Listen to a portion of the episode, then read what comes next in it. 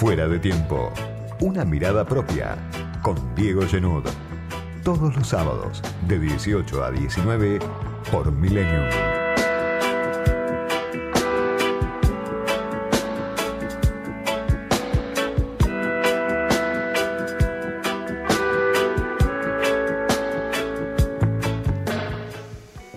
Semana que nos deposita ya prácticamente en la recta final, camino a las PASO, faltan apenas dos semanas para ir a votar, para este test electoral del que está pendiente el gobierno, sobre todo también la oposición, y hay que ver hasta qué punto está pendiente la sociedad, la mayoría, hasta qué punto está esperando esta oportunidad, o si, como marcan muchas encuestas, lo que creció desde dos mil diecinueve para acá, en estos dos años de pandemia y de crisis prolongada, fue la apatía, el escepticismo, que va a redundar en una baja participación, como ya pasó en algunas elecciones provinciales como las de Salta, por ejemplo. Lo vemos al gobierno en esta recta final intentando salir de la defensiva. Habíamos hablado de la semana pasada en este espacio de un gobierno a la defensiva, difundiendo el propio video de, de lo que había sucedido en la residencia de Olivos con el cumpleaños de Fabiola Yáñez. Y ahora lo vemos al presidente presentándose ante la justicia con esta propuesta para donar una parte de su sueldo al Malbrán durante un periodo de tiempo. Y lo vemos al gobierno planteando una serie de declaraciones, además de los anuncios, de los paliativos, de este intento de, de transferencia de ingresos, de algún crédito barato para monotributistas como el que lanzó el gobierno en los últimos días. En la campaña electoral, desde, yo diría, la Casa Rosada, se ven dos líneas de acción. Primero, la reelección. Algo que suena a destiempo, algo que suena para muchos descabellado directamente, la reelección de Alberto Fernández, que ya la había planteado en su momento un amigo de Alberto, que además tiene buena relación con Cristina, que es Eduardo Valdés, diputado nacional, ya hace alrededor de un mes lo había planteado, pero era otro contexto, un contexto en el que Fernández creía que con la vacunación récord, con la reapertura de la economía y con los paliativos para ver si se rescata el consumo del, del quinto subsuelo, el gobierno quedaba en posición de plebiscitarse. Era otro contexto cuando Valdés habló de reelección. Que ahora se hable de reelección todavía suena más exótico, ¿no? Que, que lo diga Jorge Ferraresi, el ministro de Infraestructura, que fue intendente de Avellaneda, que está muy identificado con el kirchnerismo. Bueno, se presta a interpretaciones, por supuesto, es un intento de sostenerlo al presidente. Como lo habíamos visto la semana previa, cuando dos días seguidos, Cristina, Alberto, Massa, Kicillof, Victoria Tolosa Paz, Goyan, Máximo Kirchner, aparecieron juntos en La Plata y en Avellaneda. Bueno, ahora la forma de sostenerlo es desde la palabra. Alberto tiene que ser reelecto, bueno, una expresión de deseo. En este momento, no sé si le hace bien al presidente que se hable de su reelección, pero están planteando esa idea de un presidente que todavía tiene vida por delante. No solo que va a llegar, se supone cómodo, según cree el gobierno, al fin de su mandato, sino que va a llegar con aire para una reelección. Lo dijo Ferraresi, lo dijo Zabaleta, lo dijo Sabina Frederic, el gobernador de Catamarca, Jalil. Por supuesto no lo dijo la vicepresidenta, por supuesto no lo dijo Sergio Massa, el resto de los que están sentados en la mesa. Pero aunque lo dijeran, es parte de un operativo para sacar al presidente del mal momento en el que cayó después de esas imágenes que circularon. Y ese momento en el que el presidente quedó contradiciéndose a sí mismo, no al Alberto Fernández de hace diez años, ni al de hace cinco años, sino al de el mismo momento en el que fue tomada la foto, el video. Se habló muchísimo de este tema, así que abundar no sirve demasiado, simplemente una crisis fuerte de autoridad del presidente. Primero de su palabra, que ya venía de antes, después de su propio comportamiento, en un tema central, nodal, como era el manejo de la pandemia, el cual le había permitido crecer mucho a Alberto en imagen positiva. Hoy está su imagen justamente, es el reverso de, de aquel comandante del que hablaba Mario Negri. Otro tema también del que el gobierno empieza a hablar, el Fondo Monetario Internacional. Sorprende que se hable del fondo. Llegaron los derechos especiales de giro de Biden, una especie de regalo del cielo, cuatro mil trescientos millones de dólares. Llegaron finalmente, pero el gobierno los recibe de, la, de manos del fondo y va y le paga al fondo. El veintidós de septiembre está el primer pago, el veintidós de diciembre está el segundo pago. Como lo contamos acá en este espacio, Guzmán tiene la idea de tener cerrado un acuerdo para antes del veintidós de diciembre, aunque no esté ratificado por el directorio del fondo, aunque no esté ratificado por el Congreso, pero que le permita no perder por completo esos mil ochocientos millones de dólares que queden en las reservas del Banco Central, a cuenta de nueva deuda, se verá. Pero lo que sorprendió es que esta semana, por un lado Sergio Massa, por otro lado la Casa Rosada, dieron, hicieron correr la versión de que el acuerdo ya está. Buscando, habrá que ver en cada caso que es lo que se busca, pero buscando generar un efecto positivo. Presentar al fondo como salvador. Lo dice Sergio Massa, que por la vía del off trafica la idea de que Guzmán solamente hoy se sostiene porque le queda la negociación con el fondo y cuando termine de cerrar el acuerdo con el fondo ya no tiene razón de ser en el gabinete.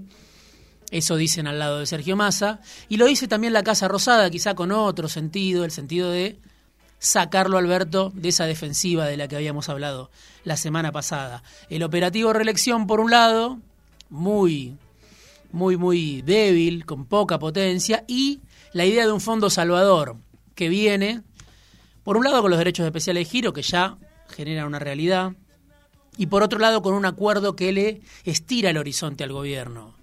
No deja de ser curioso porque es el mismo gobierno que, la misma coalición de gobierno, que decidió hace unos meses postergar el acuerdo con el fondo porque no quería hacer campaña con el fondo.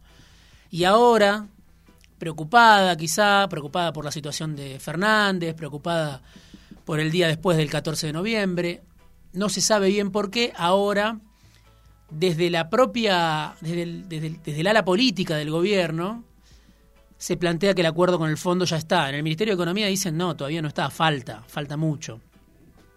Pero ahí está el gobierno tratando de presentar al fondo como salvador y eso generó alguna reacción incluso en los mercados, alguna intención, posibilidad, rumor, creencia de que el gobierno va a salir más rápido de lo que se supone y en el medio una discusión por la deuda, donde La, la oposición del Frente de Todos, de, al Frente de Todos, que es Juntos, por supuesto, con Macri, con Vidal, se animan a hablar de deuda. El tema tabú de Juntos por el endeudamiento suicida, el endeudamiento descomunal, un endeudamiento que violó hasta el propio estatuto del fondo. Sin embargo, se animó Macri primero, se animó Vidal a decir que son treinta mil millones de dólares el endeudamiento, el equivalente de la deuda en pesos del gobierno del Frente de Todos en este tiempo, ¿no? Hacer como una competencia a ver quién endeudó más a quién.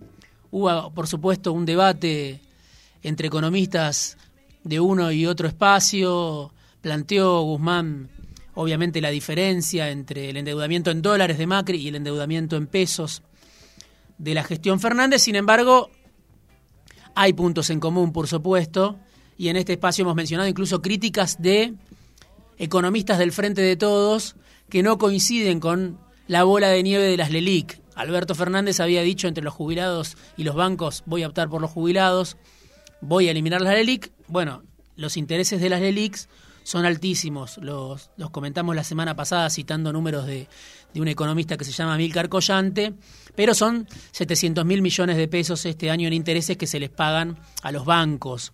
Bueno, eso tiene que ver con la emisión, eso tiene que ver con las necesidades de financiamiento del gobierno, pero hay economistas de, del Frente de Todos, quizá, que no son los que obviamente están sentados en la mesa de las decisiones, pero alguno es Lozano, otro es Horacio Robelli, que plantean, bueno, esa masa de recursos que hoy está destinada a pagarle a los bancos por interés, por intereses de las LELIC y pases pasivos, tendría que estar volcada a crédito barato para la producción, para el trabajo. Se lo dijimos también a Palazzo en este espacio hace algunas semanas.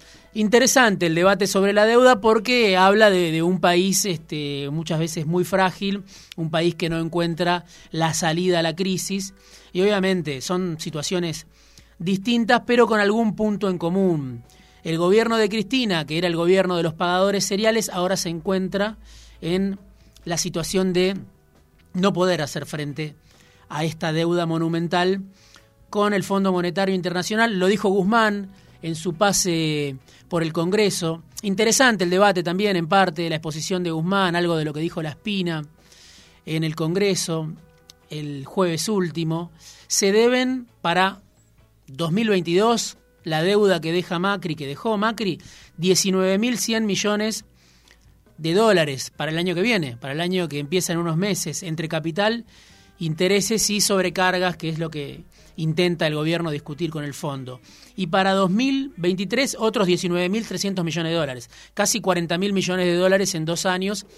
Si eso no es endeudamiento suicida, ¿qué es el endeudamiento suicida, no? Un endeudamiento que Macri lo, lo tomó para salvarse, Trump lo aprobó para que Macri se salve y ni siquiera así Macri se pudo salvar como político. Hoy vuelve, vuelve como comentarista, vuelve como dique de contención con los sectores de derecha que empiezan a fugar hacia Spert, hacia Milei, quizás hacia Gómez Centurión o hacia propio López Murphy dentro de Juntos. Vuelve Macri, pero ya no como jefe, vuelve, vuelve casi como, como un parche para la coalición. De eso vamos hablar en el programa de hoy. Pero mientras el gobierno habla de la reelección, mientras el gobierno habla de un fondo que viene a salvarnos y un acuerdo que se va a cerrar en poco tiempo, claro, también ese es el mismo gobierno que va a elecciones. Lo escribí también la semana pasada en el diario A R, citando un informe de Manuel Álvarez Agis, que había sido viceministro de Kicillof. El gobierno va a las PASO con, la, con el peor bolsillo de las últimas seis elecciones.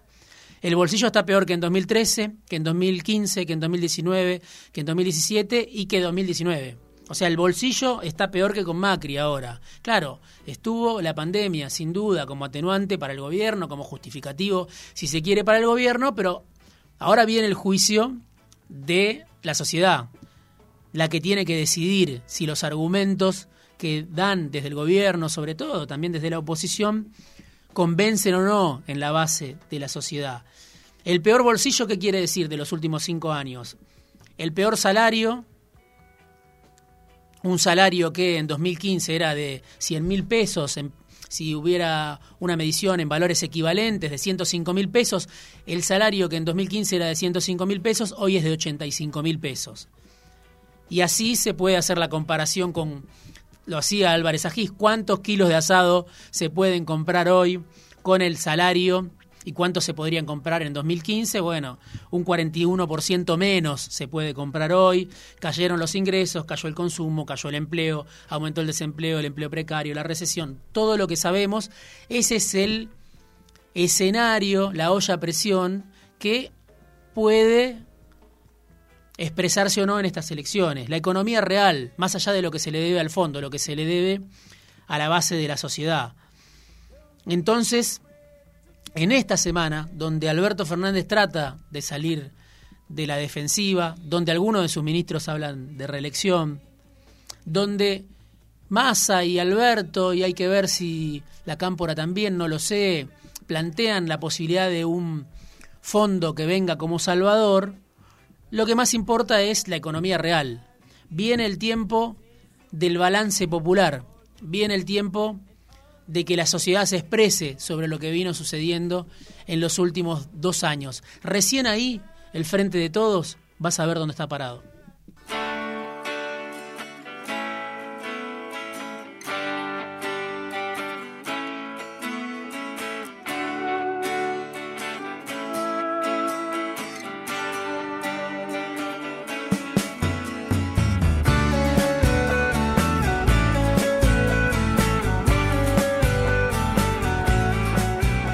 Editorial, análisis, conversaciones, entrevistas, fuera de tiempo, con Diego Zenudo.